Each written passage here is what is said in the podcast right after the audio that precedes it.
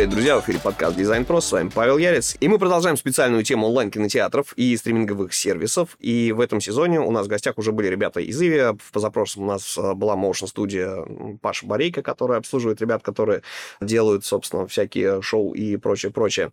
И сегодня у нас в гостях Алексей Тюрин, арт-директор продуктового направления онлайн-кинотеатра Кион. Леш, привет! Привет. Леш, чтобы слушателям было понятнее, о чем мы говорим, а, можно небольшое вводное как бы, слово про онлайн-кинотеатры вообще и вот а, подписные сервисы, потому что сфера активно развивается, а, специалисты в ней очень востребованы, очень нужны, но мало кто про это знает, мало кто понимает, что это вообще отдельно взятый продукт, и что нельзя, например, из банковского предложения да, какого-то взять и перейти вот именно в онлайн-кинотеатр, потому что здесь огромная как бы, своя специфика. Давай попробуем зайти со стороны, что такое вообще э, онлайн-кинотеатр Кион, что такое э, МТС Медиа, да, и когда это все началось и как оно развивалось, чтобы было понятие, что это продукт, который возник не вчера. Окей. Окей. Так, Kion и МТС Медиа все в одном. Э, тут нужно, да, наверное, сделать такой introduction маленький, что это такое, откуда появилось, э, и как вообще появился Kion, да, потому что многие люди думают, что Kion — это вот буквально не так давно появилась, то есть года два назад. И действительно бренд Kion, именно как онлайн-кинотеатр с таким названием, он появился буквально два, наверное, или три года уже назад. Я уже не помню. Но смысл в том, что у него была предыстория, которая начиналась еще в начале 2000-х. И я думаю, что ребята, которые жили на тот момент в Москве, прекрасно помнят, э, был такой интернет-провайдер, Stream. И у этого интернет-провайдера, один из первых, который предоставлял услуги широкополосного доступа к интернету, у него был э, свой ТВ-сервис, который так и назывался Stream. Они продавали телеканалы, и они были первыми, кто начал продавать VOD и так далее. И вот на самом деле Stream — это вот наш, назовем его дедушкой, да, потому что... Легаси. Да, да, да. Это, это то, с чего все начиналось, то, с чего начиналось э, строиться в том числе сеть в Москве, и то, э, что впоследствии превратилось в МТС ТВ. И МТС-ТВ — это то, что уже потом начало развиваться не только в рамках Москвы, но и в рамках регионов, и как кабельные сети, и впоследствии еще как и спутниковый ТВ-оператор МТС-ТВ. И именно МТС-ТВ, именно он в какой-то момент э, ему сделали ребрендинг, и именно он стал онлайн-кинотеатром Кион, но уже с какой-то своей новой философией, своей, своим ДНК, с э, какими-то идеями, с э, своим производством контента, чего до этого не было, да. Получается, что э, показ фильмов, э, показ э, телеканалов превратился еще и в дополнительно в производство своих собственных фильмов и сериалов. Вот это вот то, что в итоге превратилось в Кион. Маленькое уточнение. А, то есть, когда мы говорим про свои а, фильмы, про свои сериалы, это история про тот самый уникальный контент, который позволяет а, выделяться в среде конкурентов. Потому что есть куча онлайн-кинотеатров, по сути своей, да, это история про подписные сервисы, которые различаются набором дополнительных опций и, ну, может быть, там плюс-минус ценой, хотя она, в принципе, у людей там плюс-минус идентична, да, есть разные варианты подписки. И конкурировать они между собой могут э, не как сервисы там, удобные, да, потому что ну, а, удобство это очень важно, важно, чтобы это был там часть экосистемы какой-то, но есть еще такая вещь, как сам контент. Ну, типа, смотришь ты любимую, там, не знаю, какую-нибудь «Игру престолов», например, да, и она у тебя есть там в этом, в этом и в этом онлайн-кинотеатре, да, собственно, и вопрос, а куда ты пойдешь? А, да, как бы, за, зачем, если разницы нет, зачем куда-то подключаться? И, естественно, а, все онлайн-кинотеатры крупные, да, собственно, они пытаются делать свой контент. По аналогии, ну, все знают, что такое Netflix, да, соответственно. Вот э, аналогичная история. Это как Netflix Original, только там, условно, Kion Original, там, Кинопоиск Original истории какие-то и так далее. Или как HBO, если уж ты вспомнил про «Игру престолов». Ну вот. Да. Да. Э, все правильно. Э, так и есть. Кион та компания, тот онлайн-кинотеатр, который сам снимает в большом количестве оригинал контент. И на сегодняшний день, если я не ошибаюсь, у нас их уже более, точно более 60, но почти приближаемся к 70 единицам, что довольно много. То есть мы однозначно лидер в стране, кто снимает свой собственный оригинал контент. Вот. И ты правильно сказал, что это некий такой уникальное предложение, которого нет у остальных, потому что Кион контент э, в первую очередь ты можешь найти только, ну, оригинал контент только у нас, в нашем онлайн-кинотеатре. Вот. Э, впоследствии, конечно, через какое-то время его немножко где-то какую-то часть перепродают и продают другим онлайн-кинотеатрам, но если ты хочешь увидеть как премьеру, то, что вышло только сейчас, то это, конечно, у нас. Ежемесячно у нас всегда есть хотя бы одна премьера в месяц, иногда их больше, иногда две, потому что есть э, разные направления. Мы снимаем не только развлекательные, например, сериалы, мы снимаем в том числе и художественные фильмы, и мы в том числе, у нас есть подразделение, которое занимается документалистикой и занимается документаль... снимает документальные фильмы, поэтому иногда в месяц у нас э, идет сразу и какой-нибудь развлекательный сериал, и параллельно еще, например, документалка или фильм. На самом деле, пока мы далеко не убежали, хотелось бы, вот, ну, вот эта тема, хотелось бы узнать, то есть, получается, у вас собственный продюсерский центр, вы сотрудничаете с ребятами, там, условно говоря, сценаристы, режиссеры, вот это все, они туда притаскивают. Одни приходят, говорят, давайте мы вам что-нибудь снимем, как э, гуру режиссуры, вторые говорят, а вот мы сценаристы, мы вам тут написали, нам нужны режиссеры и так далее, то есть, и координируют да, уже здесь. А, окей, это просто тоже отдельный интересный бизнес, но, к сожалению, у нас все-таки тематика да. больше про дизайн. А, это просто, да, Не чтобы показать, туда. Да, показать масштабность всего этого хозяйства. Если вкратце, то есть, ну, я просто перед э, тем, как э, сюда ехать записываться, я посмотрел, открыл корпоративный сайт, то есть я зашел на Кион, отмотал вниз, и там вот есть вот корпоративный вот вылез, там смотрю, СТС Медиа. И мне вот не совсем понятная, может быть, история была потому что там четыре, скажем так, направления платформы, да, указаны, четыре среды, среды вещания это называется. А, есть спутниковое телевидение, есть кабельное телевидение, есть IPTV и есть, собственно, онлайн-кинотеатр как а, сервис. А, скажи, пожалуйста, это все разные сервисы, то есть это именно среда вещания, а контент один и тот же? Или это все-таки четыре разных сервиса со своими дизайнерскими подразделениями, со своими ограничениями и так далее? Первые три, которые ты назвал, это все-таки, наверное, способ доставки контента. Потому что IPTV, кабель и спутник — это IPTV, DVB-C, DVB-S. Это именно а, то, как мы доставляем контент до нашего пользователя. В одном случае это через спутниковый сигнал, второй случай это через э, Ethernet, например, кабель, который у тебя, предположим, в Москве, да, а есть еще кабельные коаксиальные линии, которые сейчас уже реже используются, но тем не менее в регионах они активно еще существуют и их используют, это DVB-C. И это вот первые три части, это именно способ, как мы доставляем сигнал. А онлайн-кинотеатр — это именно уже больше история про контентную составляющую. Поэтому нет, это не четыре разных направления, четыре разных дизайн-подразделения, это все одно. И э, вот как я изначально сказал, что изначально мы были МТСТВ, потом мы стали Кион, да? Где-то в регионах до сих пор Э, услуга еще воспринимается именно как МТС-ТВ, но тем не менее идет э, постепенно ребрендинг, и э, мы обновляем интерфейсы, и там у всех у этих пользователей начинает появляться логотипчик Киона, и да, они видят это все уже в новом ключе, в новом виде, в новом дизайне, вот. Но, тем не менее, это все одно. Угу. Достаточно интересная история, и сейчас мы переключимся на дизайн, вот, потому что, ну, видно твою экспертизу, потому что это, вот, я, я не знаю всех этих матерных, так сказать, слов, да, там, это, это вот, коаксиальный кабель, что-то знакомое, да, помню в эпоху, когда мне подключали высокоскоростной э, интернет, собственно, да, вот, вот история была, что у вас проложено оптоволокно и так далее, вот, ну, как бы для меня это была революция, потому что после диалаб интернета, да, соответственно, это был какой-то просто, а, какое-то просто волшебство, сейчас это есть у каждого. Так вот, давай попробуем. Так, перед тем, как а, я тебя буду мучить вопросами про дизайн подобных вещей, а можешь ли ты немножечко рассказать о себе? У нас традиционный вопрос у подкаста, да, чтобы вот, показывать, откуда берутся все эти героические люди, которые, собственно, двигают индустрию, разбираются с крутыми сервисами, да, что они не рождаются в пробирке. Вот расскажи немножечко свою историю, как ты до жизни такой дошел. Знаешь, мне, мне кажется, я родился в телевидении как пробирке. Ну, то есть... Э, я был зачат на съемочной площадке.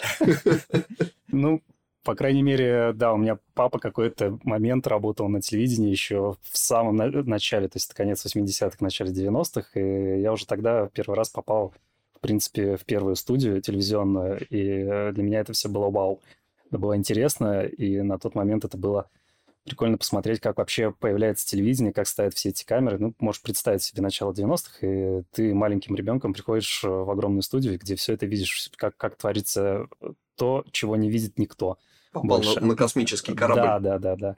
Вот. Если говорить про дизайн, то мое увлечение дизайном началось, наверное, тоже в середине 90-х. Вот когда появились первые компьютеры, от игр я отказался, наверное, в первый год. Они мне стали неинтересны.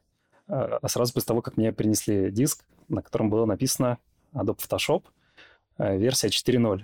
Это была дискета, а не диск? Нет, это уже был диск. Это уже был диск, и именно тогда я начал фотошопить, и именно тогда я начал делать какие-то коллажи, то есть э, сканировал фотографии и вырезал себя, вставлял еще куда-то. Вот примерно так и пошло. И первый свой сайт я сделал в 99 году. Вот. Учился я... Интернета тогда еще не было. Учился я очень странным способом. Учебников тоже не было.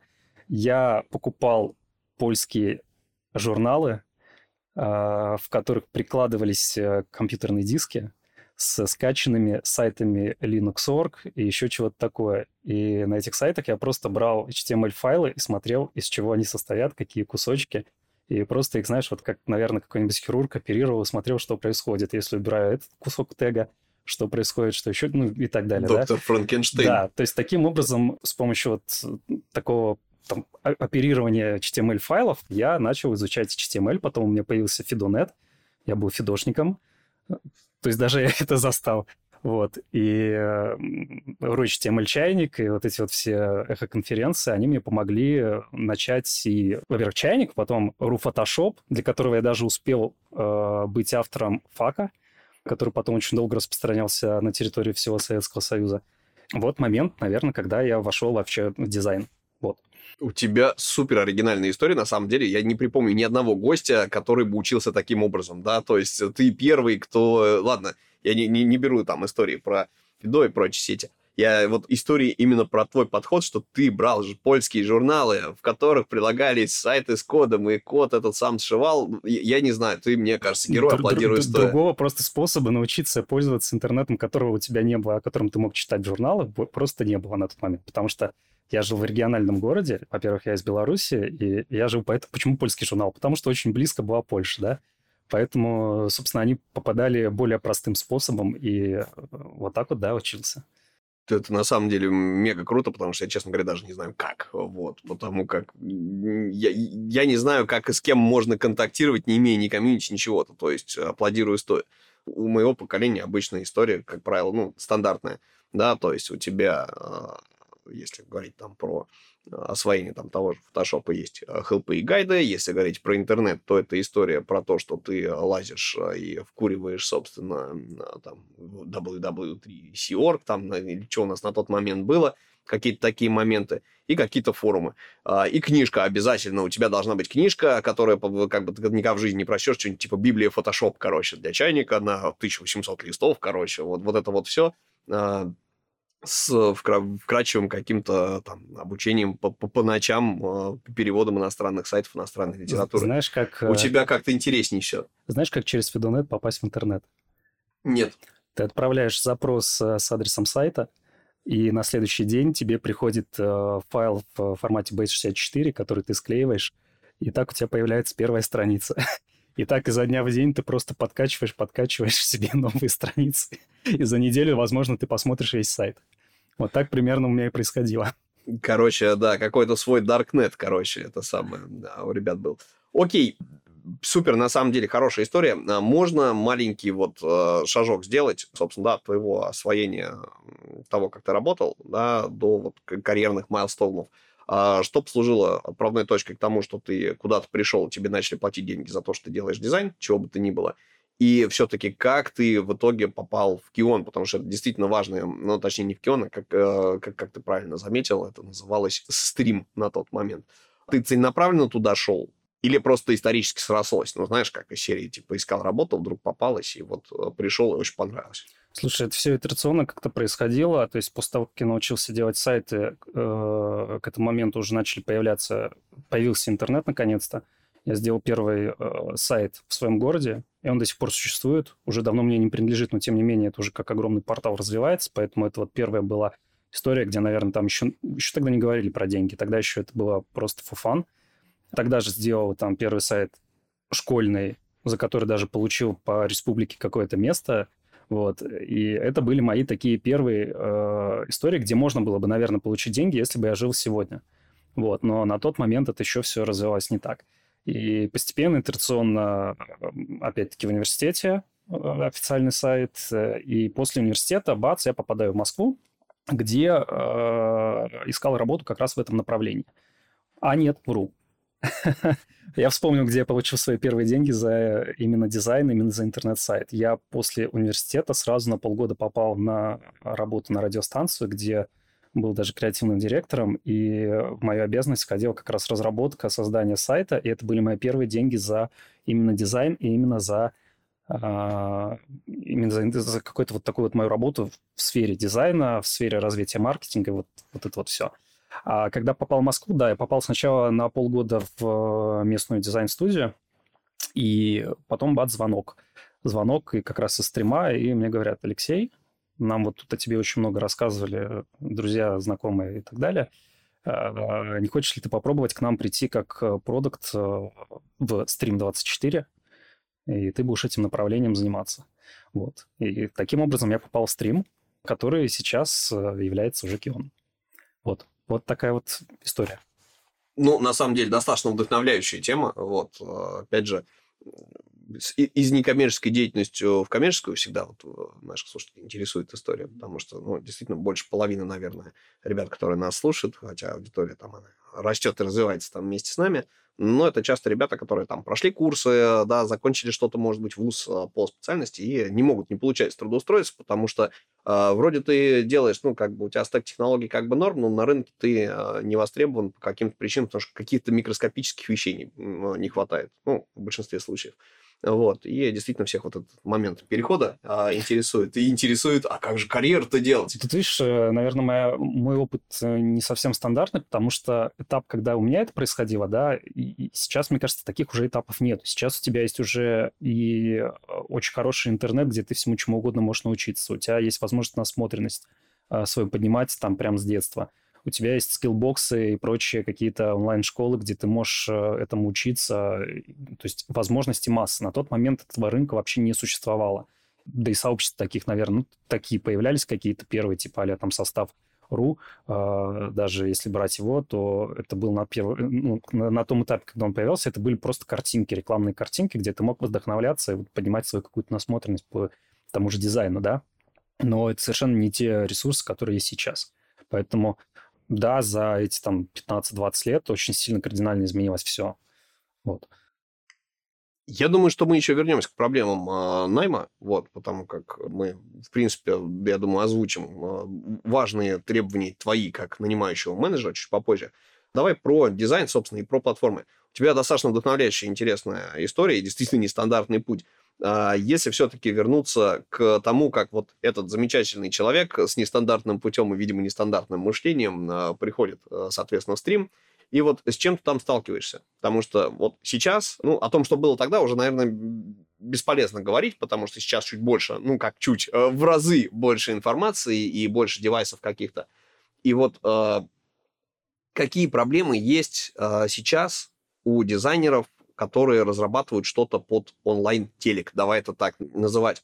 А, первое, что приходит на ум, это то, что если мы захотим поискать какие-то гайды, какие-то регламенты, а, какую-то помощь себе, если раньше была пара сайтов, условно, да, там, ну, ну или медиум какой-нибудь, через который их можно было найти, и были какие-то зарубежные микро-комьюнити, что кто-то где-то там из Netflix что-то такое сделал, или из какой-то там, не знаю, из Apple TV, например, то про это там вот поговорили неделю, забыли и э, до следующего крупного какого-то события.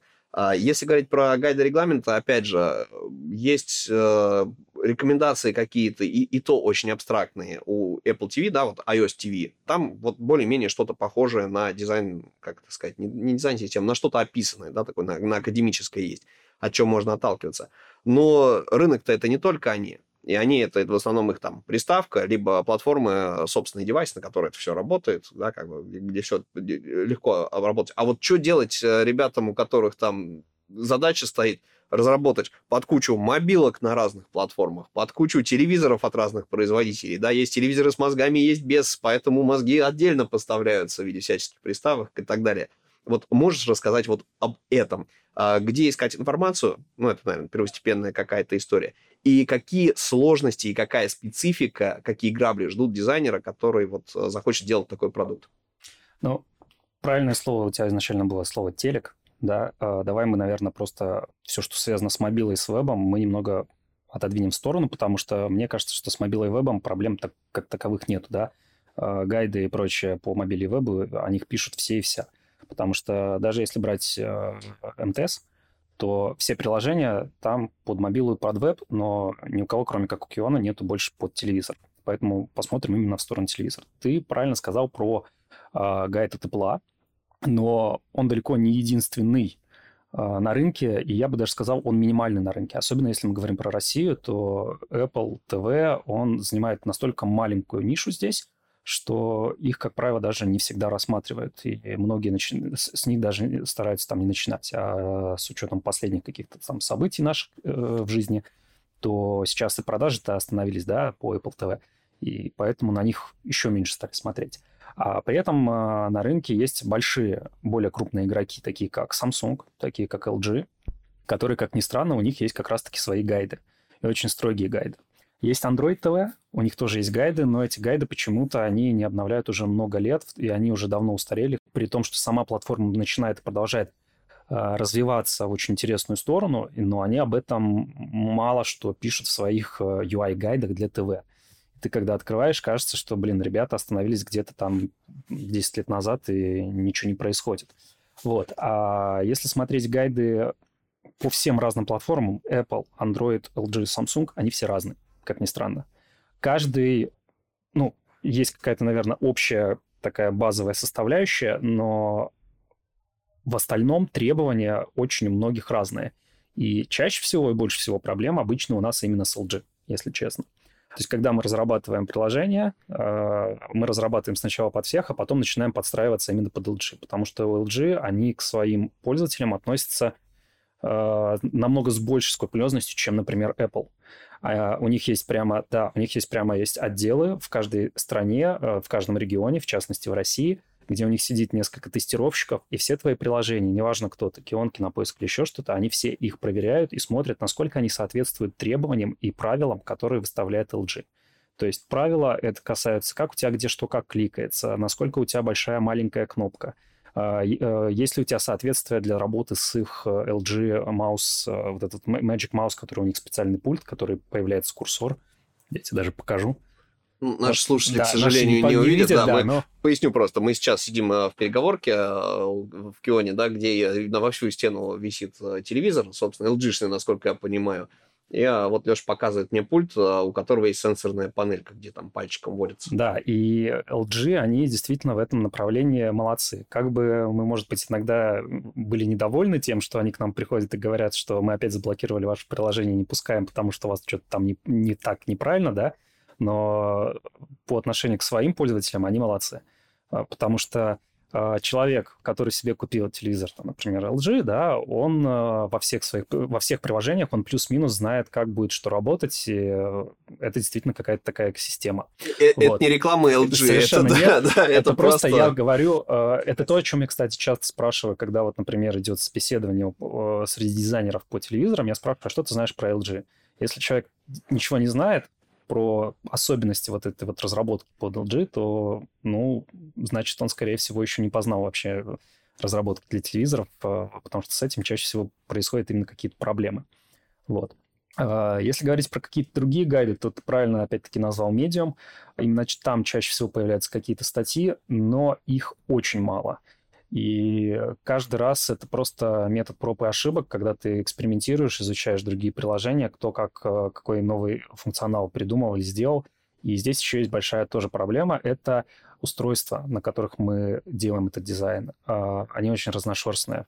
Если мы берем, например, мобилу, мы все знаем, что есть э, мобила более хорошая по железу, есть более слабая по железу, да, но все равно мы всегда, когда делаем там какой-то интерфейс и дизайн, то они плюс-минус, э, ну, по работоспособности одинаковые. То есть э, хорошая анимация, где-то будет чуть тормозить на более старых или более слабых устройствах, да, но при этом там на хороших будет хорошо работать. На телевизорах похожая ситуация, но тут намного сложнее. На более старых телевизорах мы, нам приходится вообще анимацию отказываться от нее, отключать ее, убирать какие-то дополнительные слои, дополнительные постеры или графику как-то очень сильно сжимать для того, чтобы она плохо смотрелась, но при этом работала и загружалась быстро – потому что это железо телевизоров.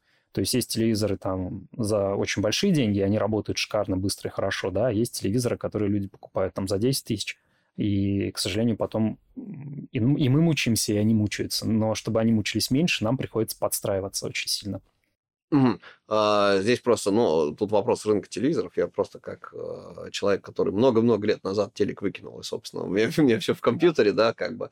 А, но у меня, тем не менее, есть вот дедушка 99 лет, э, который вот, фанат всех этих дел. У него, ввиду ограничений по зрению, скажем так, э, телевизор огромный выступает в роли монитора. И так или иначе сталкиваюсь с этой историей. Так вот, вопрос-то в чем? Есть сам телек, да, со своими встроенными мозгами, ограниченными по объему и памяти, да, какой-то, и ограниченный по объему, точнее, не по объему, а по мощностям, так сказать, а, аппаратным, а есть зачастую люди покупают что такие, знаешь, приставки. Внешние мозги. У тебя вот в таком случае твой как раз телевизор, он становится монитором. Вот, переваливание вот этих вещей. То есть это тоже отдельный разряд девайсов, насколько я понимаю. На самом деле все примерно то же самое. То есть у тебя на всех этих телевизорах, на всех этих приставках э, стоит какая-то операционная система, под которой мы что-то делаем, да. А приставки может быть э, немножко лучше тем, что ты можешь купить себе домой к старому телевизору, слабому, а, более мощную, хорошую приставку, и у тебя тогда все полетит, все заработает. То есть для того, что, ну, если ты не хочешь, например, ты изначально купил там 5 лет назад какой-нибудь телевизор с хорошей матрицей, большой, да, и не видишь смысла переплачивать и покупать что-то более новое. А, но при этом ты хочешь, чтобы у тебя все приложения летали, и все красиво, комфортно работало. Ты покупаешь новую приставку. Это самый быстрый, простой способ. Приставка и ее интерфейс. Это то же самое, что интерфейс да. Э, самого телевизора, да. по сути. Да. То же самое. Да. Отлично. Ну, опять-таки, на всех современных телевизорах очень часто мы видим, что Android TV. Поэтому то, что мы видим там в приставках и на телевизоре, это примерно тот же самый интерфейс. Например, Kion в прошлом году мы начали выпускать свои телевизоры. Забрендировали OEM-ку. Да. И там как раз э, Android, и под нее мы подстраиваемся, несмотря на то, что мы телевизоры делаем очень комфортные по цене, прям очень комфортные. Мы стараемся там прям оптимизировать э, железо таким образом, чтобы наш интерфейс работал хорошо и быстро. Вот. Так, окей. Опять же, в тематику дизайна продолжаем копать. Вопрос такой, смотри. Значит, что делает вообще дизайнер, а, ну, если мы про продукт и про интерфейс говорим, про онлайн-кинотеатр. Я просто, ну, мне сложно разделить как бы продуктового дизайнера и а, а, как бы дизайнера интерфейса, потому что хочешь не хочешь, а как бы по градиентам в соседнюю эту самую сферу а, залезешь. Просто продуктовый дизайнер – это, условно говоря, чувак, который юзер-кейсы а, разрабатывает. Чего ребята, ну, если я правильно понимаю, да, вот, э, что это ребята, которые, собственно, проводят исследования, анализируют, собственно, как люди этим пользуются, придумывают какие-то сценарии использования новые, да, оптимизируют старые. Дизайнер интерфейса – это тот, кто это все ре- реализует. Ну, как бы на основе там тех произведенных исследований, ну, короче, то, что вот продуктовый дизайнер притащил, скажем так как построена коммуникация в команде, ну, чтобы просто понимать, с какой стороны говорить, про каких специалистов спрашивать. Да, то есть сколько вообще народа этим занимается, да, сколько нужно дизайнеров, чтобы вкрутить лампочку. И ну, про ограничения непосредственно того, что именно они делают. Вот, тоже бы хотелось услышать. У нас дизайнер продуктовый, он принадлежит какой-то определенной команде. У нас несколько команд, у нас, э, если не ошибаюсь, 6 или 7 команд, и э, дизайнеров меньше, поэтому один дизайнер может быть сразу там на 2-3 команды. Каждая команда у нас занимается какой-то отдельной частью приложения. Кто-то отвечает за авторизацию, кто-то отвечает за главную витрину, кто-то отвечает за плеер, кто-то за монетизацию. И все это то, что мы видим на экране телевизора, и у каждой этой команды есть э, свой дизайнер, который вот он именно за эту часть и отвечает, да, то есть э, он приходит в команду, и как только команде после какого-нибудь очередного там груминга, э, после появления очередной гипотезы а, рождается идея сделать что-то, да, то э, в первую очередь это идет дизайнером. И да, именно продуктовый дизайнер у нас в команде, он начинает очень часто с исследования, у нас есть UX-специалист в команде дизайнеров, и вместе с этим человеком они либо проводят опросы, либо проводят какие-то, не знаю, исследования дополнительные, либо что-то закупают где-то по рынку, смотрят, что происходит, да, в этой области. И получив какие-то данные, они начинают уже после этого э, смотреть, а что поправить в идее, что поправить в гипотезе, и э, как лучше построить тот дизайн или нет. Иногда возникают вопросы, а, а точно ли это вообще нужно делать?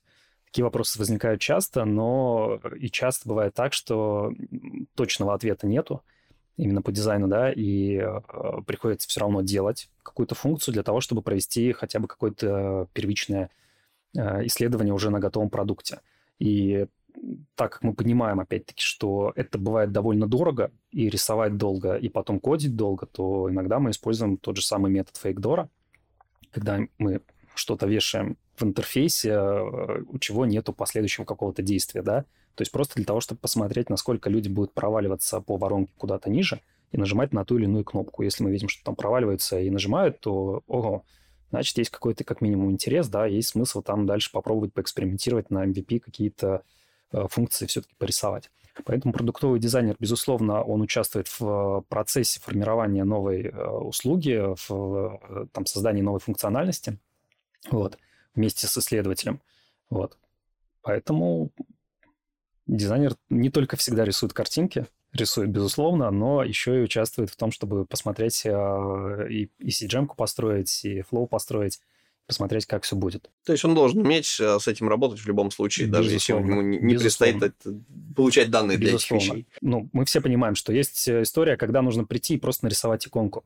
Это очень простая история. Поэтому дизайнер, который, например, у меня в команде, они э, и иконки могут нарисовать, и анимацию могут нарисовать, и банально логотип э, телеканала, когда к нам приходят какие-нибудь региональные телеканалы и говорят, вот смотрите, вот мы принесли логотип в формате Word, а ваш PNG и какой-нибудь там, не знаю, WP, TIFF или еще что-нибудь мы не понимаем. Возьмите наш логотип в Word, да? естественно, в этом случае дизайнер должен будет э, взять и перерисовать э, все с нуля и сделать и вектор. И, то есть это, это тоже дизайнер делает у нас в команде. Поэтому, да, умение не только с фотошопом, не только с примером After Effects, естественно, фигмой, но то есть по всем направлениям. Ага, то есть просто такая немножечко не совсем разделенная история. То есть у, вас ваши команды и стек технологий, и то, как общаются вот именно в Кионе, это получается более близко к студийному опыту, когда дизайнер, в принципе, он такой на все руки мастер. Так получается, да. Супер. Ты упомянул историю с, э, как это, фейкдором. А, вот, э, да, собственно, э, можешь ли рассказать? То есть это не коридорник, получается, прям реально живой интерфейс. Вы берете туда, там, условно говоря, взяли, на сутки запилили какую-нибудь штуку, которая... Когда у нас есть очень четкие сомнения в том, что этой фишкой будут пользоваться, да, проще повесить реально баннер, картинку и посмотреть, насколько будут туда дальше проваливаться. Да, там будет какое-нибудь э, сообщение, что-то простое такое, да, о том, что мы сейчас там, например, исследуем или еще что-нибудь, ну, не знаю, каждый раз это по-разному. Вот. Просто чтобы посмотреть, сколько люди будут кликать. Но это бывает редко, и это реально бывает только в тех случаях, когда у нас есть очень большие сомнения, что люди вообще туда пойдут. Вот. Потому что если мы понимаем, что э, функция нужна, если мы понимаем, что туда точно будут проваливаться, никаких фейкдоров там уже не может быть. Там уже делают полноценный э, продукт. Пускай MVP даже изначально, но делают. Угу. Можно уточнить, это вообще о чем речь? А, то есть э, это история про там, условно говоря, онлайн-кинотеатр, его дополнительные фичи и опции, которые есть в интерфейсе, да, или это история про какие-то промо-штуки? Это история скорее про промо-штуки, потому что желающих как бы промотироваться на главной витрине всегда достаточно много, да, но не всегда есть уверенность в том, что подобное промо там будет в принципе людям интересно, когда оно не связано никак с кино. Слушай, огонь. Можно тогда вот попробовать переключиться в, ну, развить тему с критериями а, того, кто эти люди. Ну, потому что ты, ты говоришь, что у нас ребята, они там и в иконку, и в motion дизайн, и, значит, они и идентикой каналов, там, фильмов могут позаниматься, да, еще я... интерфейс нарисовать. Вот, вот если речь идет о тебе как о руководителе, который вот, нанимает а, людей, который знает вообще все процессы изнутри, и который тут много-много лет э, находится, да, собственно, вот какие это люди. Потому что сфера на самом деле бурно развивается. Вообще вот онлайн-телевидение, да, онлайн-кинотеатры, давай так, про, покорректнее так сказать. Э, это история про то, что их там очень много телекоммуникационных э, компаний делает, да, это история про то, что э, любая, в принципе, IT-корпорация старается в себя такое вобрать или свое запустить, или выкупить кого-то. А, собственно, то есть рынок есть, рынок большой, рынок динамично развивающийся, потому что технологий куча, там, помимо телеков еще, может быть, а, в ближайшее время еще какие-то технологии станут доступными, то есть они уже есть, просто ну, вопрос доступности, да, сколько за это люди готовы платить, а, типа VR и очков, там, каких-то таких моментов. Но вот если говорить непосредственно про то, что э, есть сейчас, есть спрос на рынке, есть что делать, есть э, люди, которые там с, с нуля какие-то штуки запускают, да, как стартапы. Есть те, кто уже сформировался и э, формирует дополнительные какие-то свои вот э, онлайн-сервисы. И нет людей, которые это все обслуживают. Как всегда, обычно дефицит э, в людях с узкозаточенной специализацией под эту. Вот какая специализация, какой скилл-сет должен быть у человека, который дизайнер, ну, давай так, вот, продуктовый и вот интерфейсный, например, с учетом того, что это тут умеет в иконке, э, да, соответственно, чтобы прийти э, в такое место и быть актуальным. Ну, во-первых, я понимаю прекрасно, что у каждого есть какая-то, какой-то свой скилл очень хороший, а какой-то, ну, поменьше. То есть, э, когда мы говорим там, когда я сказал, например, про анимацию, умения, да, и иконки, понятно, что в моей команде есть люди, которые умеют лучше за анимацию, а есть те, которые умеют лучше за иконки. И вот такое разделение у нас все-таки есть. То есть, э, когда есть э, потребность нарисовать те же самые иконки, мы идем к одному человеку. Если есть потребность там нарисовать анимацию, у кого-то это лучше получается, и мы понимаем, что и времени потратится меньше, да, поэтому мы идем туда. А, поэтому, несмотря на то, что каждый по-хорошему должен это уметь, все-таки есть люди, которые это делают лучше, и мы стараемся так, чтобы распределять вот эти вот обязанности. Вот. А дальше по поводу дефицита. Да, действительно, дефицит есть, и если мы говорим про телевизоры, это очень большой дефицит, потому что рынок именно интерфейсов для телевизоров не так давно он появился – и э, я вот не помню, есть вообще где-то хоть в одной онлайн-школе, чтобы у нас научили прямо интерфейсы делать не под мобилы и веб, а именно под телевизор. По-моему, не было нет, такого. Нет, вот. Слишком узкая ниша. Вот, слишком, правильно, очень узкая ниша. А онлайн-кинотеатров на рынке не так много, поэтому, наверное, потребности такой нет. Поэтому э, я в том числе, вот иногда бывает такое, что мы берем человека, который до этого не, не было какого-то опыта, но есть примерное понимание всего этого, да, для того, чтобы его воспитать. То есть для того, чтобы из него взрастить человека, который бы потом, например, разбирался и в ТВ-интерфейсах, и умел работать с разными телевизорами. Такое у нас тоже было. Ну, без, без этого никак. Вот. Но если прям человек, который приходит и говорит, что я, например, там работал с телевизорами и показывает интерфейсы, и он понимает, блин, это очень золотой человек, мне кажется, и э, таких нужно прям хватать. Таких мало. Мгм. А, то есть, в принципе, тут вопрос ограничений каких-то, ну, просто, что мы э, подразумеваем под интерфейсом телевизора? У тебя есть экран, на котором есть графический интерфейс. А еще у тебя есть, а, вот ты мне сейчас показываешь свой модный навороченный пульт. Да, а у моей там бабушки, например, у нее так, такого пульта нет. У нее стандартный джойстик, который влево-вправо, и кнопочка ОК, и там по, по краям еще Слушай, ты штуки. уже сегодня упоминал о том, что ты видел на Netflix, э, какие-то дизайны, да, наверное, на том же Behance или еще где-нибудь, да? Но это когда люди рисуют, но не понимают, а как он дальше должен работать. Mm-hmm. Вот, это примерно история про то же. Нарисовать красивый интерфейс после того, как ты посидел перед Apple TV, это, наверное, ну, не так сложно, если ты хороший дизайнер. Но понимать, как он работает, понимать, как работает железо в телевизоре, очень важно. А понимать, какие есть особенности у Apple TV в отличие от LG, да, где можно, скажем так, забить на кнопку назад, потому что как бы, предполагается, что на пульте есть кнопка назад, а где про нее нельзя забить, как на телевизорах LG, где они требуют, чтобы на экране телевизора тоже была кнопка назад, например. Вот человек, который мало того, что умеет рисовать, но он еще и знает вот эти вот особенности каждого устройства и каждой платформы, каждой операционной системы, а, да, вот это вот то, что нужно знать.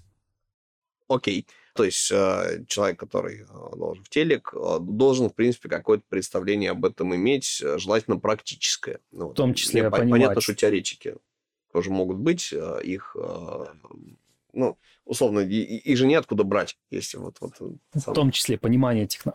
технологии доставки контента, сигнала и так далее. Сейчас мы с этим уже сталкиваемся, потому что предполагается, что у тебя все телевизоры работают через интернет. А, например, там еще пять лет назад мы активно рисовали интерфейсы для приставок, у которых нет интернета. У них есть спутниковый сигнал, у них есть DVB-сигнал, и, например, э, поставка той, же самой телепрограммы, она происходила не через интернет. Как это происходит, э, люди тоже, наверное, должны знать, потому что э, в этом есть свои особенности, и ты просто потратишь время, если ты ну, нарисуешь как-то не так. То есть здесь, насколько я понимаю, речь идет не о прокачанном графическом скилле в первую очередь, а речь о том, чтобы разбираться в технологиях, ограничениях платформ, на которых это будет воспроизводиться. Очень много, да. Потому что ограничений в той же мобиле и вебе сейчас э, с каждым днем становится все меньше. В телевизорах они э, продолжают существовать, и меньше такое ощущение, что их не становится. Mm. Окей, тогда вопрос а, тем, кто интересуется этой сферой, где информацию вообще искать? Ты упомянул э, там что, LG, да, Samsung, или это был не Samsung, а что-то еще, неважно, да, там Apple. Apple, понятно, ты лезешь на developer Apple.com, э, открываешь там гайд по оси, как она там, TVOS, э, читаешь, как бы ты молодец. А про остальных-то что? То есть вот э, я впервые, например, слышу о том, что супер жесткие требования у LG э, телевизоров, как у производителя, да? Вот. Э, То же самое, как у Apple. Есть э, чаще всего это developer. чего-нибудь там LG.com или Samsung.com или еще что-нибудь. Я прям в поиске обычно так и пишу. Developer, Android TV, Developer, LG.com. Ну, чаще всего попадаешь, да? И, как правило, там всегда есть раздел, который э, касается именно там ТВ-устройств. Потому что LG и Samsung не только же ТВ, да, и у них там очень много гайдов. Вот. Э, не всегда. Не всегда есть история про то, чтобы это лежало публично. Иногда это типа только открывается для партнеров. Но в сети всегда можно найти все, что угодно. Вот. И э, все эти требования, правила можно почитать, поизучать. И как ты вот сейчас говоришь, что это не всегда там история про дизайн. Uh-huh. И действительно так, у того же LG эта история не всегда про дизайн. Это еще и про UX, например, потому что у них высказывается требование скорости отработки показа там сигнала, да, скорость включения канала, скорость отображения какого-то логотипа, скорость переключения там EPG, подгрузка и прочее. Все вот эти особенности, если, если ты их не знаешь, то ты и нормально нарисовать дизайн уже не сможешь. Потому что в этом случае тебе приходится придумать какие-то костыли, чтобы, например, если у тебя долго переключается канал, ты должен показать какой-то бублик, да? Бублик никто не хочет показывать, ну, потому что в Кионе, например, мы стараемся сейчас, у нас политика такая вообще отказываться от бубликов, да? Но в этот момент тебе нужно что-то, что тебе мозг как бы немножко там загрузит, да, чтобы тебе казалось, что в этот момент идет какой-то процесс. Вот. Поэтому тебе приходится здесь что-то придумать. Вот, э, поэтому, да, на вот этих сайтах, которые мы уже сейчас упомянули, да, плюс, не знаю, медиум, наверное, неправильно указывать, там всегда такие больше философские статьи, но какой-то кон- конкретики нет, да. Вот, э, поэтому в первую очередь производители. Производители, они чаще всего дают какие-то прям рекомендации, и производители чаще всего знают э, особенности своих телевизоров и особенности железа, да. Вот, поэтому в первую очередь туда – ну и потом, наверное, пытаться копировать э, приложения, которые ты видишь на экранах телевизора, но ни в коем случае не начинать с Apple. У Apple, потому что ограничений нету. У него хорошее железо в приставке, и он может себе позволить и сделать и блюр, и сделать и тень, и все что угодно, и все будет красиво, да? Лучше взять э, телевизоры, которые, скажем так, победнее, и посмотреть, как э, выглядят интерфейсы там. В этом отношении, например, если смотрим на YouTube, да, такое ощущение, что YouTube э, — это ребята, которые просто решили сделать дизайн э, для телевизоров, который бы работал вообще везде. Посмотрите, насколько он топорный. Ну, то есть там очень мало графики, очень мало анимации, э, градиентов, теней, всего этого ты там не найдешь. Еще особенность есть, о которой, наверное, хочется сказать, с которой мы сталкиваемся очень часто, говорят – Почему вы, типа, делаете э, там такой вот топорный интерфейс на каком-нибудь том же телевизоре Samsung или LG, да, в то же время мы видим, что Netflix сделал там красивую, крутую анимацию или еще что-то. Тут есть э, хитрость. На самом деле, такие крупные игроки, как HBO, как Netflix и так далее, у них есть договоренности с производителями телевизоров, и им открывается больше возможностей. Их пускают в те части памяти, которых не пускают, например, нас или еще кого-то там с рынка, да? Мафия. Да, и э, за счет этого они, ну, им позволено делать то, чего не позволено остальным. То есть они могут э, больше ресурсов телевизора э, занимать для того, чтобы, например, отрабатывала какая-то красивая графика. Тот же Netflix, они используют технологию создания своего приложения. Вообще такой, знаешь, ну, есть игровой движок, и на игровых движках обычно можно больше какой-то там и трехмерной графики, и анимации сделать, и оно все работает там прикольнее, лучше и быстрее, да? Вот, например, Netflix э, как раз очень часто идет в эту историю. То есть они используют игровой движок, и по этой причине наши разработчики себе не могут такое позволить. Они не могут э, разрабатывать так же. Вот. но стараются идти в эту сторону. Как в, в гиковской России, как обычно делается. Ты купил себе какую-то штуку, которая тебя... проблема. Ты такой, знаешь, ты делаешь э, дизайн, говоришь, ну смотри, вот же, вот Netflix же сделал такую анимацию, ну, почему у них быстро, почему у них все красиво и хорошо, да? Ну, в твоем общении с разработчиком. И тебе начинают разработчиков раскладывать по полочкам. Ну вот смотри, сейчас я тебе разложу, там, покажу еще что-нибудь. Ну, например, э, в приложениях на Android TV э, там есть Developer Mode, где ты можешь включить режим, где у тебя будут э, очерчены все элементы на экране, и в том числе будет еще мерцать экран в тот момент, когда идет перерисовка интерфейса. Это очень интересно посмотреть, э, потому что в этот момент ты начинаешь понимать, из какого количества элементов вообще состоит интерфейс, и как на самом деле происходят вот эти вот анимации, насколько много ресурсов э, устройство задействует. В этот момент у тебя включаются мозги, и ты понимаешь, что, блин, оказывается, я тут нарисовал очень много тенюшек, добавил какой-то блур, добавил градиент или еще что-то, да, но все это замедляет работу приложения. А это не то, что нужно пользователям. Пользователям нужно, чтобы ты пришел, включил телевизор, у тебя все красиво отобразилось, очень быстро работало, ты быстро нашел фильм, и ты явно не хочешь никаких тормозов. Вот. И э, вот это вот то, что мы должны в том числе учитывать. Сейчас, например, мы работаем над новым интерфейсом Киона, где мы, откровенно говоря, порезали очень много чего, очень много нашлепок, э, убрали лишние анимации там с каким-нибудь э, зумом или еще, ну, то, то, что замедляло, да. Какая цель? Цель для того, чтобы пользователи могли более комфортно смотреть наше приложение. Вот. Ну и плюс кое-какие лайфхаки, которые мы сейчас хотим применить, которых, мне кажется, на рынке еще никто раньше не применял, но не буду об этом ну, NDA, да, понятное да, дело, да, вот уже вот это и, и, и очень хочется, мы, да, мы прям давно идем к этому, хотим попробовать, и я очень надеюсь, что если эксперимент удастся, то, блин, мы, наверное, раза в два там сможем ускорить э, наш интерфейс, даже на самых старых телевизорах. Достаточно интересная на самом деле штука. То есть, в принципе, одна из сфер, где нужно реально думать, как э, делать интерфейс более топорным, а не следовать трендам именно вот э, тем, которые задают всякие там Apple. А, для меня, например, сейчас э, стало, ну, уже не открытием, потому что я пообщался с другими онлайн-кинотеатрами. А, наверное, вопрос в следующем. Вопрос к тебе сейчас. Это на сколько времени? Сейчас у тебя просто уведомляшки какие-то вылазили, вдруг у тебя там встреча какая-то бежать надо. Нет, все нормально. Окей, все супер. Тогда давай попробуем uh, под, под, под, под summary какое-то подсобрать. Uh, вот если говорить про людей, которых бы ты искал к себе в команду, кто всегда нужен, ну, насколько я понимаю, это как э, сфера, в принципе, ну, если вообще говорить про корпоративный мир, то даже когда вакансии нет, имеет смысл там откликаться, чтобы тебя добавили так в какой-то э, шорт-лист потенциальных кандидатов. А вот если все-таки говорить про узкоспециализированную сферу, то есть в ней люди нужны всегда. Если говорить про них, то кого вот ты ищешь в Кион? Кого бы ты рассматривал в любое в межсезонье, в любое время как потенциальных сотрудников? Кто эти люди должны быть, какими навыками они должны обладать важнейшими? И э, вот какой минимальный порог входа? Потому что ты сейчас сказал про достаточно сложные вещи, которыми мало кто владеет, и мало кто сможет самостоятельно разобраться там левой пяткой каких людей ты готов брать, такой MVP сотрудника потенциального, чтобы его потом доучивать. И было не, не лениво это делать. Слушай, наверное, в первую очередь самостоятельных, как ни странно, да? А потом людей, которые любят и хотят копаться, которые умеют задавать вопросы, которые не идут сразу на поводу у продуктов. И, э, скажем так, если приходит какая-то задача, они 10 раз спросят, а нахера?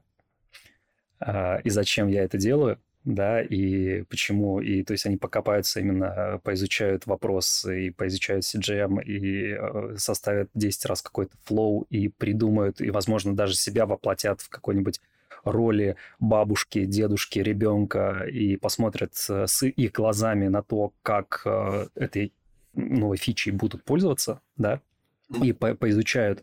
Вот. Э, дальше люди, которые умеют в том числе читать гайды, Uh, умеют читать uh, коды, умеют читать uh, код пена и прочее, да, то есть для того, чтобы, опять-таки, если ты приходишь с какой-то прикольной идеей, как сделать что-то интересное, красивое, да, а тебе разработчик говорит сразу нет, он должен понимать, что разработчик говорит сразу нет, не всегда потому, что это нет, э, нельзя сделать, да, а потому что он может быть э, ленив, либо он может быть, э, ну, скажем, загружен, перегружен, ему сейчас вообще не до этого, да, но тебя всегда должен быть разраб... дизайнер, который умеет, скажем так, и походить по сайтам разработки, и поизучать, а насколько все-таки да, и, возможно, даже где-то подсказать, подсказать какую-то библиотеку или найти референс, э, поисследовать другие приложения, не только э, приложения на нашем рынке, но в том числе и на рынке и Китая, и арабских рынках, где очень много онлайн-кинотеатров, да, и где очень часто используют какие-то новаторские такие истории, потому что у них там больше разработчиков, больше есть времени на то, чтобы поэкспериментировать, да. Вот такие вот э, интересующиеся и копающие люди мне, безусловно, всегда интересны которые не будут э, ставить там сразу точку какой-то функции, да, а будут сначала ее изучать. Будут изучать, копать, исследовать, дизайнить, э, пытаться экспериментировать там с кодом, общаться с разработчиками, общаться с исследователями и смотреть ты так улыбаешься, как будто бы я сейчас какой-то такой вот рисую. Нет, я просто сейчас uh, себе, образ, знаешь, это... Образ человека, которого не существует. Ну, не то, чтобы на самом деле требований-то немало. Не Мне просто кажется, что человек, который обладает таким uh, большим стеком, это человек, который приходит к тебе и говорит, Леш, оформи мне, пожалуйста, командировку в Дубайск, значит, я по всем крутым отелям Пальмы, значит, там поживу, посмотрю, что в номерах транслирует. Вот, как устроены, значит, конкурентный рынок у них. Нет, просто на, самом деле достаточно большой стек требований. Вот. То есть, и, и мне кажется, что, не знаю, это какие-то люди, которых сложно найти. То есть, мне кажется, их мало. Слушай, на самом деле, конечно, не Дубай, но раньше мы ездили довольно регулярно на... Э, господи, как же это назывался, я уже забыл. Уже, уже три года не ездил, поэтому уже забыл, как называется IBC. IBC — это в Амстердаме проходит ежегодная ТВ, выставка ТВ и киноиндустрии. И я очень любил туда ездить именно потому, что там были представлены операторы, ТВ-операторы и ОТТ-сервисы со всего мира.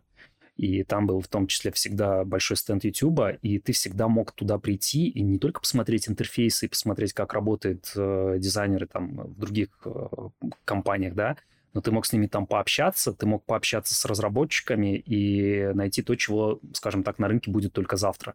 Вот, и мы действительно раньше до определенного момента ездили, у нас был такой опыт. А, вот. Сейчас исследования по, по другим приложениям, ну, как, как и все, наверное, да, VPN и прочее, берем, подстраиваемся, обманываем систему, э, я имею в виду приставочную систему, потому что приставки очень часто, даже несмотря на то, что ты выходишь через VPN, они понимают, что ты выходишь э, из определенной страны, да, и тебе для того, чтобы запустить э, какой-то онлайн-кинотеатр там с другой страны, тебе приходится очень постараться.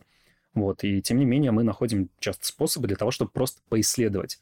Потому что э, смотреть на тех, кто вокруг нас в России, да, это уже, ну, наверное, неинтересно. Все это примерно знают, вот. А именно в других странах там всегда даже у самых топорных приложений иногда бывают такие гениальные мысли, что ну, не заимствовать их... Э, грешно. Бы, да, да, грешно.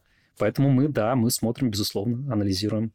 Отлично. В принципе, команда клевая получается, команда опытная. А, то есть э, здесь, я так понимаю, что не рассматриваются джуны. Тут вопрос, я э, к чему спрашивал в таком ключе ты сейчас причислил большой достаточно стек навыков, ну, то есть, действительно, человек должен уметь немножечко в разработку, вот, ну, по крайней мере, код, э, если не писать, то пробовать компилировать. Человек должен представление иметь об ограничениях девайсов и рынка, да, то есть, ну, если мы говорим про телевизор, приставки и там форматы вещания, скажем так, вот это так назову, а, да, соответственно. И при этом, при всем, где же такие люди водятся-то? То есть, если действительно сложно представить себе, что вот есть, наверное, гики какие-то, то есть это ребята, которые скорее не столько дизайнеры, сколько именно инженеры. И вот среди их среды э, подобного много. А есть ребята, которые, собственно, непосредственно дизайнеры в большей степени, чем разработчики. И вот э, кого бы готовы были доучивать. Потому что мне кажется, что единственный способ э, сформировать пул каких-то специалистов, которых, в принципе, в природе, они как в красной книге, это хантите к себе тех, кто более-менее готов, вот, обладает вот, это, вот этим всем, и э, доучивать и развивать, потому что если, условно говоря, там, э, ты этого не сделаешь, никто этого не сделает, и э, эти люди ниоткуда не возьмутся, их можно только вырастить. Ну, проще всего, наверное, брать тех, которые уже такие есть в области веба и мобилы, они там такие есть, да, Вот, и их уже постепенно как-то развивать в сторону телевизоров и рассказывать, что бывает. Вот. Спасибо большое. Вот теперь встало на места. А то ты просто, да, так, так сказал, думаешь, эх, нам нужен Супермен. Таких не бывает.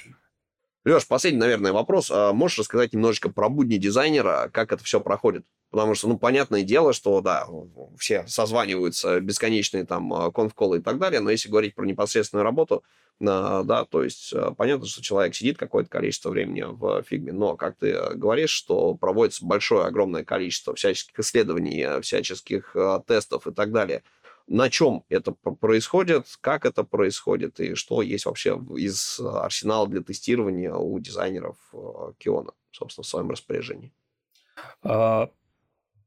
Созвоны, да, у нас э, два раза в неделю созвоны с э, дизайнерами, где мы синкаемся и смотрим, что у нас попадает в спринт, и э, друг с другом консультируемся. Потом есть one-to-one формат, где я с дизайнерами по необходимости могу созваниваться, и мы обсуждаем что-то, разбираем. Вот. Особенно если какой-то новый сложный проект, и нужно просто погрумить и позадавать друг другу вопросы. А дальше, наверное, дизайнеры в большей степени предоставлены сами себе и предоставлены тем командам, в которых они состоят. И там они все этим занимаются. А, и, как я ранее говорил, есть UX-исследователь, и вот у UX-исследователя в принципе, наверное, нет каких-то больших там ограничений э, с точки зрения ну, ресурсов и то, чем он пользуется – а, я не могу сказать, что он часто пользуется лабораторией. Лаборатория, она МТСовская. Есть у нас UX-лаборатория. Э, Мне кажется, у тебя даже было с кем-то... Да, мы уже два выпуска с ними сделали. Да, у тебя было с ними выпуски, и, собственно, ими мы тоже можем пользоваться, но пока вот прям так, чтобы часто, наверное, нет, такого не было, потому что все э, стараемся делать э, самостоятельно здесь. Самое интересное UX-исследование – это когда мы сюда приглашаем респондентов к нам, прям в офис, а, мы садим их перед э, телевизором, даем в руки пульт и просто начинаем просить их, э, чтобы они начинали пользоваться нашим приложением и рассказывали, что они видят, как они этим пользуются, какие у них эмоции возникают. Ну, то есть стандартная какая-то схема. То есть это вот, э, то, то, то, чем мы занимаемся, в том числе там, в направлении UX-исследования. Вот. Ну, это вот, наверное, базовая такая история, как мы работаем.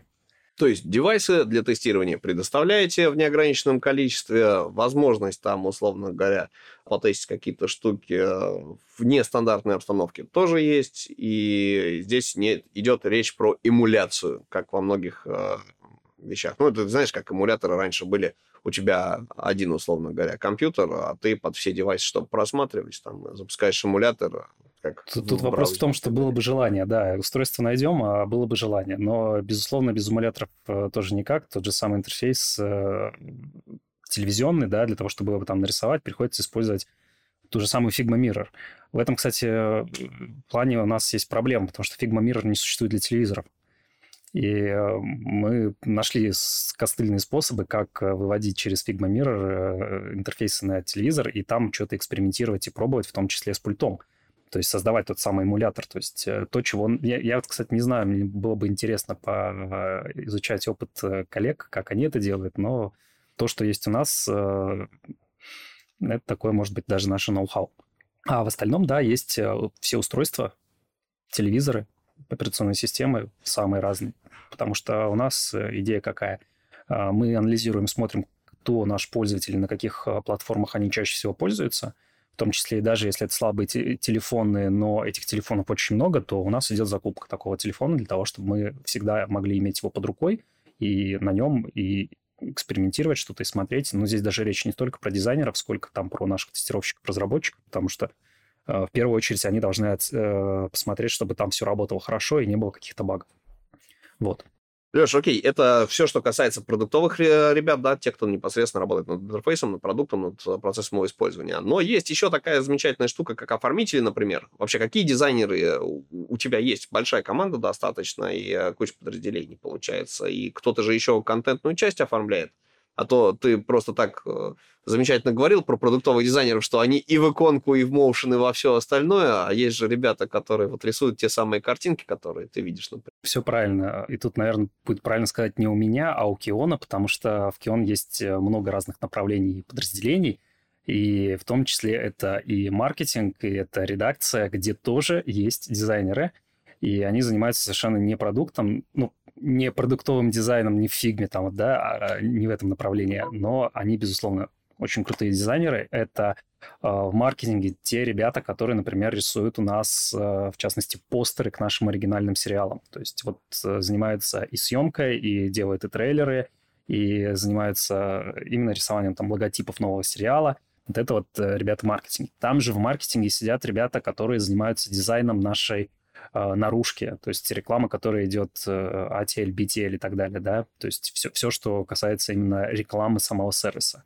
И э, есть дизайнеры в редакции, то есть когда мы заходим на сервис Киона и видим баннеры, видим суперполки с какими-то красивыми там финтиплюшечками, да, то вот э, все это у нас есть редакция, которая есть э, три дизайнера, они тоже этим занимаются, они вот рисуют вот эту всю красоту.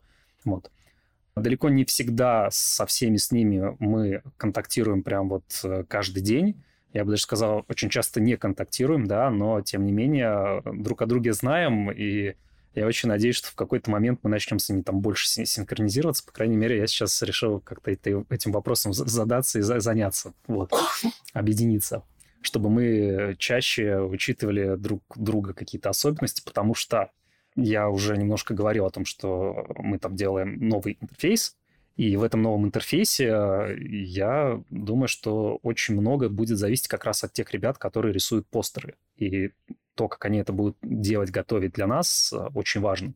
И по этой причине мне кажется, что с ними мы будем скоро взаимодействовать намного чаще и больше, чему я очень рад.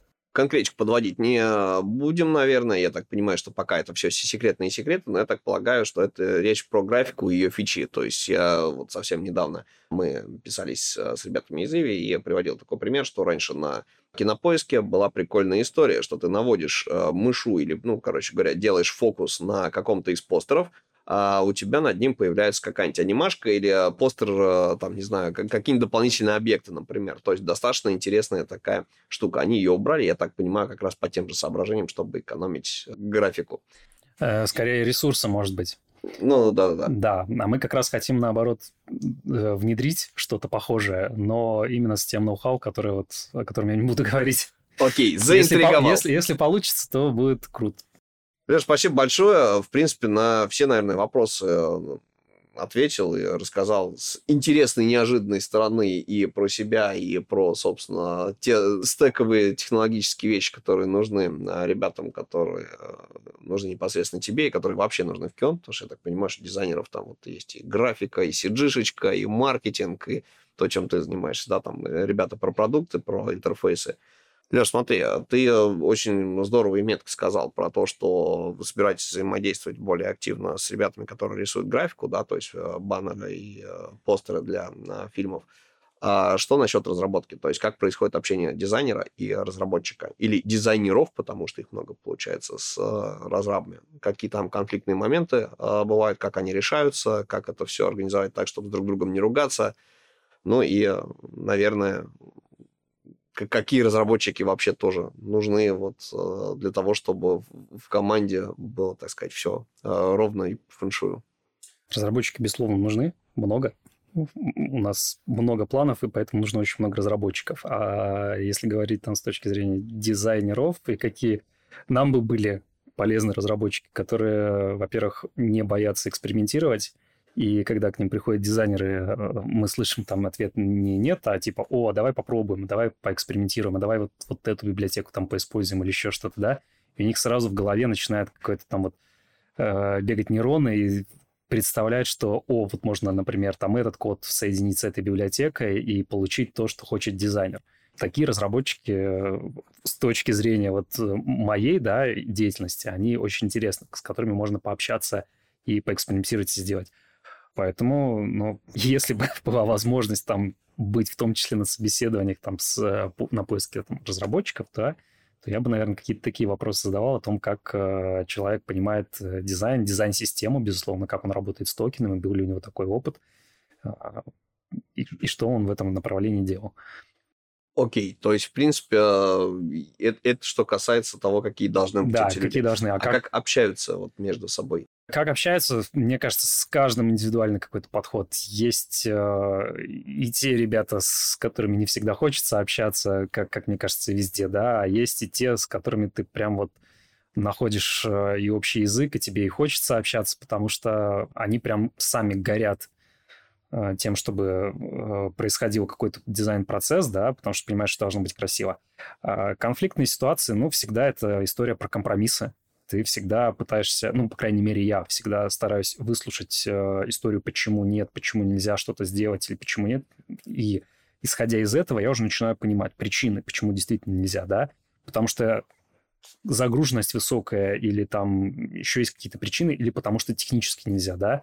И в этом случае я тогда уже начинаю искать э, либо альтернативное какое-то компромиссное решение с точки зрения дизайна, либо начинаю, вот как я говорил, копать искать решение, чтобы подсказать тому же разработчику, а как можно было бы попробовать э, дойти до того, чего я хочу, э, но другим способом, да, поэкспериментировать.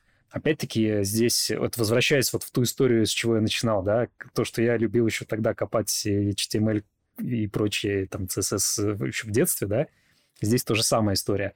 Э, то, что мы видим на экране, пользователю всегда пофигу, как это было реализовано где-то там на бэке.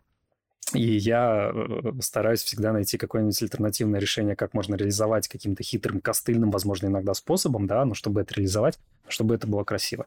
И вот когда с разработчиками общаемся, то да, есть и конфликты, которые иногда не удается там от, от них уйти, да, но есть и возможность пообщаться так, чтобы сделать все-таки то, чего мы хотели. Леш, спасибо тебе огромное. А, друзья, все вопросы для Алексея и вообще, на самом деле, вопросы, адресованные комьюнити, а, так сказать, которое только-только формируется э, дизайнеров под онлайн-телевидение, да, соответственно, все эти вопросы, все предложения, все комментарии вы можете оставить в комментариях к этому выпуску а, в нашем телеграм-канале. Это единственное место, где мы действительно активно комментарии успеваем читать.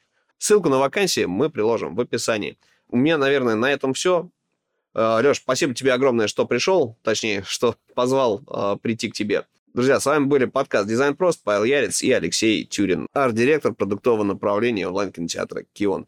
До новых встреч, пока-пока. Всем спасибо большое. Всем пока.